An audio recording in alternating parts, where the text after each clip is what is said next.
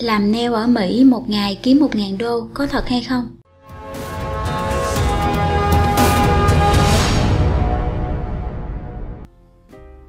Cuộc sống Mỹ trong mắt nhiều người luôn là xứ sở thiên đường, là nơi có thể dễ dàng có được một cuộc sống giàu sang, đầy đủ. Thậm chí có người còn hỏi tôi là tôi nghe nói xứ Mỹ kiếm tiền rất dễ, thậm chí có thể kiếm được cả ngàn đô mỗi ngày từ nghề neo. Vậy những điều trên có đúng hay không? Liệu kiếm tiền ở Mỹ có đơn giản như mọi người vẫn nghĩ hay không? Đầu tiên, đối với những ai đã và đang sống định cư ở Mỹ, chắc hẳn điều đó là câu trả lời cho câu hỏi còn đối với những ai sắp sang định cư hay muốn tìm hiểu về thu nhập bên Mỹ, cuộc sống Mỹ thì tôi mạng phép được giải thích bằng chính những hiểu biết về hiện thực của tôi, một người đã từng làm nghề neo. Trước hết tôi sẽ lấy ví dụ về một nghề làm đeo trên thực tế, bình thường theo giá sàn của tiểu bang tôi.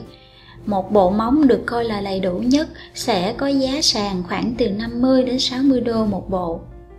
Để làm một bộ neo, sẽ có trung bình cần thời gian khoảng 30 đến 40 phút, đó là trường hợp bạn đã thông thạo với nghề. Như vậy, nếu một người làm ngày 8 tiếng, không kể thời gian nghỉ ngơi, ăn uống hay làm các việc cá nhân khác, là một ngày có thể kiếm khoảng chừng 700 đến 800 đô một ngày, cứ tính đơn giản 2 tiếng làm được 3 bộ. Nhưng thực sự quý vị nghĩ xem ai mà có thể làm như vậy được khi mà không có thời gian nghỉ ngơi hay ăn uống? Mà kể cả có làm như vậy một ngày chứ liệu có làm được suốt tháng suốt năm hay không?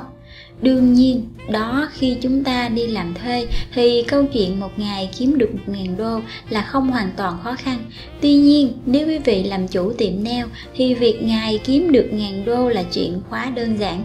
Bởi lẽ nếu quý vị là chủ, quý vị sẽ có trong tay khoảng 10 thợ. Sau khi chia chác tiền công với thợ rồi, việc thu về một ngày một ngàn đô không phải là điều gì quá khó khăn.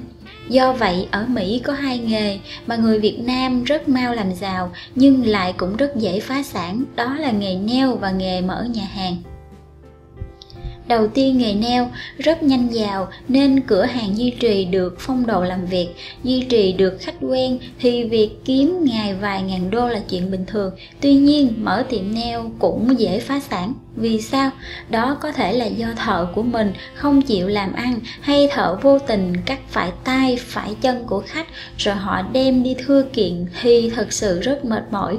Lúc đó sẽ kéo theo vô vàng vấn đề khác cần phải giải quyết thêm. Thêm nữa, nếu chủ mà thấy giàu rồi, không chịu tu chí làm ăn thì chuyện phá sản chỉ là yếu tố sớm hay muộn mà thôi còn về mở nhà hàng, nếu mà may mắn có tay nghề khéo léo thì chuyện kiếm tiền là quá dễ dàng. Quý vị, nếu ai làm nghề này thì chắc hẳn đều hiểu rõ vốn đồ ăn đâu có đáng bao nhiêu. Chuyện lời gấp 3 gấp 4 lần là điều đơn giản, tuy nhiên cũng tương tự như nghề neo.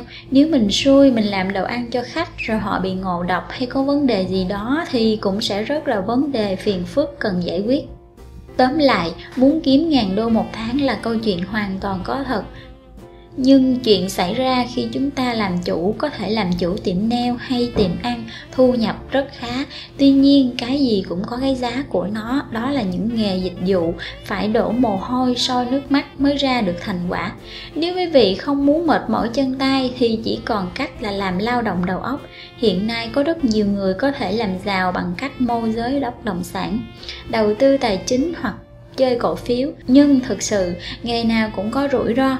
Nếu đã có gan làm giàu, thì phải có gan tính đến chuyện bị thua lỗ hay phá sản. Đó mới là điều đặc biệt ở xứ mỹ này. Hiện nay, liệu có sống được ở Mỹ lương hơn 50 triệu đồng trên một tháng? Từ lâu tôi rất muốn viết một bài nói về đề tài này, nhưng vì khả năng viết rất hạn chế và cuộc sống ở xứ người quá bận rộn nên tôi không thể. Hôm nay, tôi cố gắng viết lên một đôi lời với hy vọng bạn đọc trong và ngoài nước có một cái nhìn xác thực về cuộc sống của người Việt định cư ở nước ngoài. Bài viết sẽ có nhiều sai sót, rất mong nhận được nhiều ý kiến đóng góp của bạn đọc. Ngôn ngữ dù ở Việt Nam bạn đã tốt nghiệp cao đẳng đại học hay hơn thế nữa, nhưng khi tới Mỹ, bạn như là người mù chữ. Việc làm Việc tìm được một công việc phù hợp với bằng cấp đã học ở Việt Nam sẽ là điều không thể, vì vậy khi đặt chân tới mảnh đất thiên đường này, như mặc định là mình phải đi lao động chân tay rồi đó. Ăn uống, ngủ nghỉ, Ở Mỹ hầu hết thực phẩm đều đông lạnh, có khi là hàng tháng, đồ ăn thì nấu một lần cho hai ba ngày, ăn thì chẳng bao giờ đúng bữa, mà cũng chẳng còn kịp nhai nữa, nuốt cho đầy bụng để mà làm việc. Bữa sáng thì ăn ở trên xe, bữa trưa thì ăn ở chỗ làm, rỗi lúc nào thì ăn lúc đó, nhiều hôm bận quá chẳng có thời gian để ăn uống, phải uống sữa trừ cơm. Rất nhiều hôm bữa tối, cơm canh đổ đầy một tô, hâm nóng bằng lò vi sóng. Chồng lái xe, vợ vừa ăn vừa đút cho chồng ăn vội vã để đón con, kẻo trễ bảo mẫu than phiền. Đọc đến đây thì thôi nhiều bạn đã đặt ra câu hỏi, tại sao không về Việt Nam mà sống? Thời gian Đối với thành phần lao động này ở Mỹ thì phải nói là vô cùng vất vả. Tất nhiên, ở Mỹ không ai ép buộc mình phải làm việc nhiều giờ cả, nhưng vì cuộc sống và bạn muốn có tất cả mọi thứ nên phải làm việc, cộng lái xe 11-13 giờ trên một ngày, 7 ngày trên một tuần. Chi tiêu với mức vật giá đồ ăn người Việt ưa thích tương đối đắt đỏ, 8 USD cho 1 kg rau muống, 1,29 USD cho 3 nhánh xả hoặc rau thơm các loại, 12 USD cho 1 kg nhãn tươi, 3,99 USD cho trái đu đủ hoặc thơm, 20 USD cho một hộp chôm chôm 36 trái. Thì mức lương khiêm tốn 1.500 đến 2.500 USD trên một tháng chưa xài đã hết. Vì vậy, đa số thành phần lao động chi tiêu hết sức tiết kiệm và dĩ nhiên là rất nhiều người không dám bỏ tiền để mua bảo hiểm y tế. Mua bảo hiểm Bảo hiểm ở Mỹ rất mắc, ngay bản thân tôi, gia đình gồm 4 người và nhiều bạn bè của tôi hầu như không ai có bảo hiểm. Cũng vì điều này nên tôi đã chứng kiến rất nhiều cảnh đau lòng. Chẳng may bạn mắc bệnh, đi khám bác sĩ, dù bác sĩ không chữa được bệnh cho bạn nhưng cũng lấy 120 đến 150 USD và bác sĩ đó giới thiệu một bác sĩ khác mà bác sĩ đó cũng bó tay luôn thì cũng lấy một khoản tiền tương tự. Y tế ở Mỹ, chữa bệnh vô cùng đắt đỏ, một ca phẫu thuật nhiều khi phải trả cả đời không hết. Cũng vì lý do này nên nhiều người dù mang bệnh trong người nhưng với điều kiện kinh tế eo hẹp nên cứ chịu đựng để lâu ngày dẫn đến bệnh nặng và tử vong cũng là chuyện thường xảy ra. Đời sống gia đình Hầu hết ở Mỹ ai cũng phải làm việc nhiều giờ nên không còn thời gian để chăm sóc bản thân, gia đình và con cái. Đi làm về đến nhà đã đau nhừ toàn thân, ăn uống cũng không muốn nữa chứ đừng nói đến là cơm tối cho gia đình. Và tất nhiên là cũng chẳng còn mặn mà với chuyện chăn gói nữa vì phải giữ sức cho ngày mai đi cày.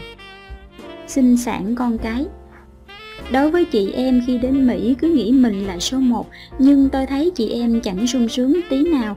Nhiều khi họ phải làm việc vất vả hơn cánh đàn ông ấy chứ. Chỉ đơn cử việc sinh đẻ thôi cũng đã là một thiệt thòi lớn.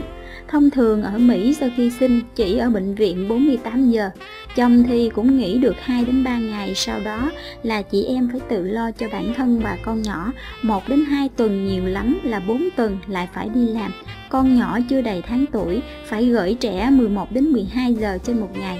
Nhiều khi nhìn con còn bé quá mà đưa đi nhà trẻ thì ứa nước mắt, nhưng biết làm sao bây giờ? Nghỉ ở nhà để lo cho con ư, lấy tiền đâu ra để mà sống ai lo cho đóng hóa đơn hàng tháng?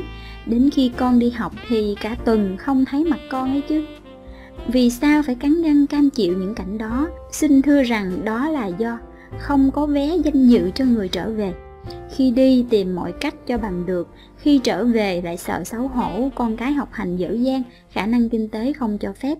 Nhà ở việt nam giờ quá mắc nếu ngày xưa ai có nhà mặt phố bán để ra đi thì đừng bao giờ về tìm hiểu xem căn nhà đó bây giờ giá bao nhiêu. Nếu không bạn sẽ không ngủ được. Về Việt Nam lại phải bắt đầu lại từ đầu. Không ai thấu cho giá trị đồng đô của người Việt.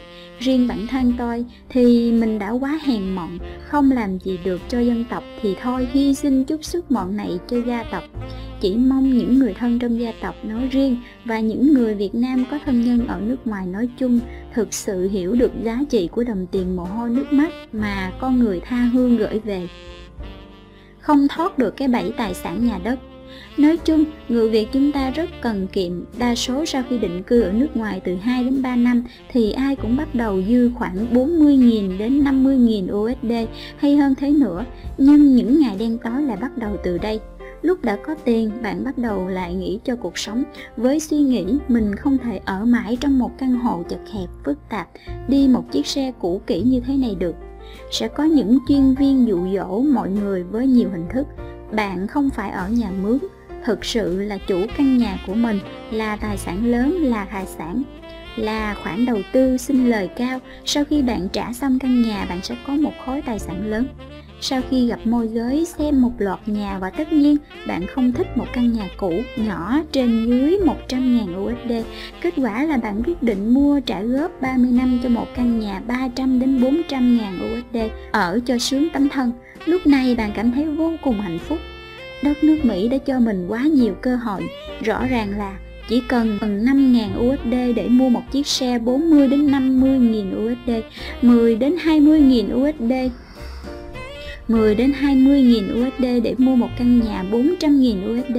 Thậm chí bạn chỉ cần có công việc ổn định chẳng cần đồng nào cũng có thể mua được nhà, xe. Nhưng theo sự hiểu biết của tôi thì bạn đã chui vào một cái bẫy tài chính hết sức tinh vi mà các chuyên gia kinh tế hàng đầu tạo ra. Tại sao vậy? Vừa ký mua căn nhà thì bạn đã mất đi 6% giá trị của căn nhà cho tiền môi giới mà nhiều người cho rằng người bán trả, nhưng theo tôi thì người mua đưa tiền cho người bán trả. Nếu không tin thì bạn bán ngay căn nhà vừa mua thì sẽ biết mình mất bao nhiêu phần trăm. Chẳng hạn, bạn mua căn nhà 400.000 USD cứ cho là trả trước 100.000 USD thì ngân hàng phải trả cho chủ đầu tư là 300.000 USD, tức bạn mượn 300.000 USD tiền mặt để thế chấp bởi căn nhà với lãi suất 4,99 đến 7,99% trên một năm tùy tín dụng từng người. Bên cạnh đó, bạn phải trả thuế tài sản 1,75 đến 4% trên một năm tùy từng khu vực và thành phố mình ở. Rồi hàng tháng, tiền gốc 1.000 đến 1.200 USD, tiền lời ngân hàng 1.500 đến 2.000 USD, tiền thuế tài sản 600 đến 800 USD, cộng với tiền vệ sinh khu vực 300 đến 600 USD trên một năm, tiền bảo hiểm Tính ra mỗi ngày ngủ dậy thì đã có một ai đó đã rút từ hậu bao của bạn 100 đến 150 USD trên một ngày. Sau 30 năm, bạn phải trả 1,2 đến 1,5 triệu đô cho căn nhà trị giá 400.000 USD. Không thoát khỏi bẫy tài chính, sau khi dọn tới căn nhà mới, bạn thấy căn nhà trống trơn, lúc này thì túi tiền cũng đã vơi và bạn lại nhớ đến lệnh bài Hoàng đế Obama ban tặng, mà nó cũng là giống lệnh bài thật. Cứ tới bất cứ trung tâm mua sắm nào, chỉ cần kéo cái rẹt là có thể khuân về bất cứ thứ gì, từ cái mở nắp chai rượu đỏ tới tivi, tủ lạnh bạn lại thấy vô cùng sung sướng là mình không còn thiếu bất cứ thứ gì cả, chỉ thiếu nợ đến mức không thể thiếu được nữa Đến thời điểm này thì bạn và vợ con đã nhiễm loại virus mua sắm. Loại virus này ở Mỹ chưa có thuốc chữa. Nhưng xin thưa với các bạn là loại thẻ tín dụng mua trước trả tiền sau này chẳng khác gì là một loại con dao cắt cổ. Với lãi suất 14,99 đến 24,99% trên một năm, tính ra cũng sắp xỉ mượn tiền nợ nóng ở tiệm cầm đồ ở Việt Nam. Khoảng 20 ngày sau thì quá đơn đòi nợ đã tới gõ cửa nhà bạn mà không bao giờ biết mệt mỏi. Tôi cam đoan là sau khoảng từ 2 đến 3 năm lo trả tiền nhà, thẻ, tóc của bạn đã không còn kịp bạc nữa mà nó rụng rối trọi. Có nhiều anh chàng kỹ sư, chuyên gia theo được từ 5 đến 7 năm nhưng đùng một cái mất việc. Bạn thử nghĩ những người này trụ được bao lâu? 3 đến 6 tháng là mất nhà, mất vợ, mất con. Vì vậy cho nên lâu lâu lại nghe tin có một anh chàng tầm 35 đến 40 tuổi vác súng tới chỗ làm sát hại đồng nghiệp, vợ con rồi đặt dấu chấm hết cho cuộc đời. Mà cứ cho là nhiều người leo đến 35 mà cứ cho là nhiều người leo đến 30 năm để trả hết nợ nhà đi nữa thì lúc này bạn cũng sắp trở thành người của thế giới bên kia, còn nhà thì sập, còn nhà thì sắp sập. Bảy tương lai cho con cái nếu bạn muốn sang căn nhà cho con cái thì con của bạn phải đóng một khoản thuế rất cao. Nếu chẳng may bạn qua đời thì tất cả chủ nợ, đặc biệt là nợ tiền bệnh viện đến phong tỏa căn nhà và toàn bộ tài sản của bạn kể cả tiền tiết kiệm trong ngân hàng. Lúc này chủ nợ sẽ bán đấu giá từ căn nhà đến đôi bông tai cho đến khi đủ số tiền bạn nợ mới thôi. Nếu không đủ, họ có quyền thu hồi những tài sản mà trước đây bạn đã tặng cho con cái trong vòng 7 năm. Đối với tôi, ở Mỹ họ áp dụng chính sách sẹo dần. Người có nhiều sẹo nhiều, có ít sẹo ít, sẹo đến chết thì không sẹo nữa mà bưng sạch luôn. Cũng vì những lý do trên, dù tôi đã ở Mỹ lâu năm nhưng tôi lại thuê phòng hoặc căn hộ để ở. Bao nhiêu tiền làm tôi đều đầu tư về Việt Nam, vừa xây dựng quê hương đất nước, vừa thắng lợi lớn. Hiện tại đã có những bất động sản của tôi ở Việt Nam đã lên giá 30 lần vì tôi mua từ năm 1998.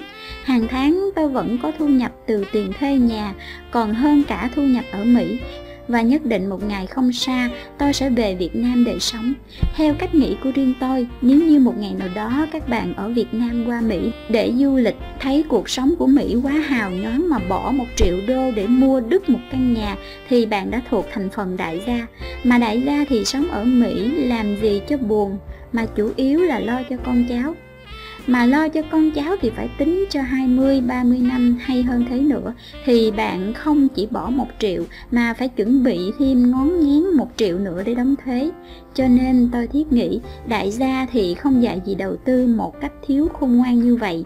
Thà bỏ tiền ra làm từ thiện hay xây cho liệt tổ liệt tông một căn nhà thờ còn để lại tiếng thơm ngàn đời cho con cháu.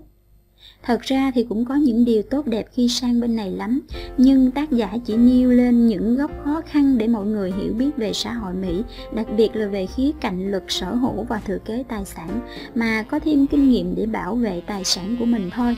Em thấy hay nên chia sẻ lại để mọi người cùng biết và yêu quý cuộc sống, công việc khi ở Việt Nam và trân trọng hơn những đồng tiền mà người thân ở nước ngoài gửi về.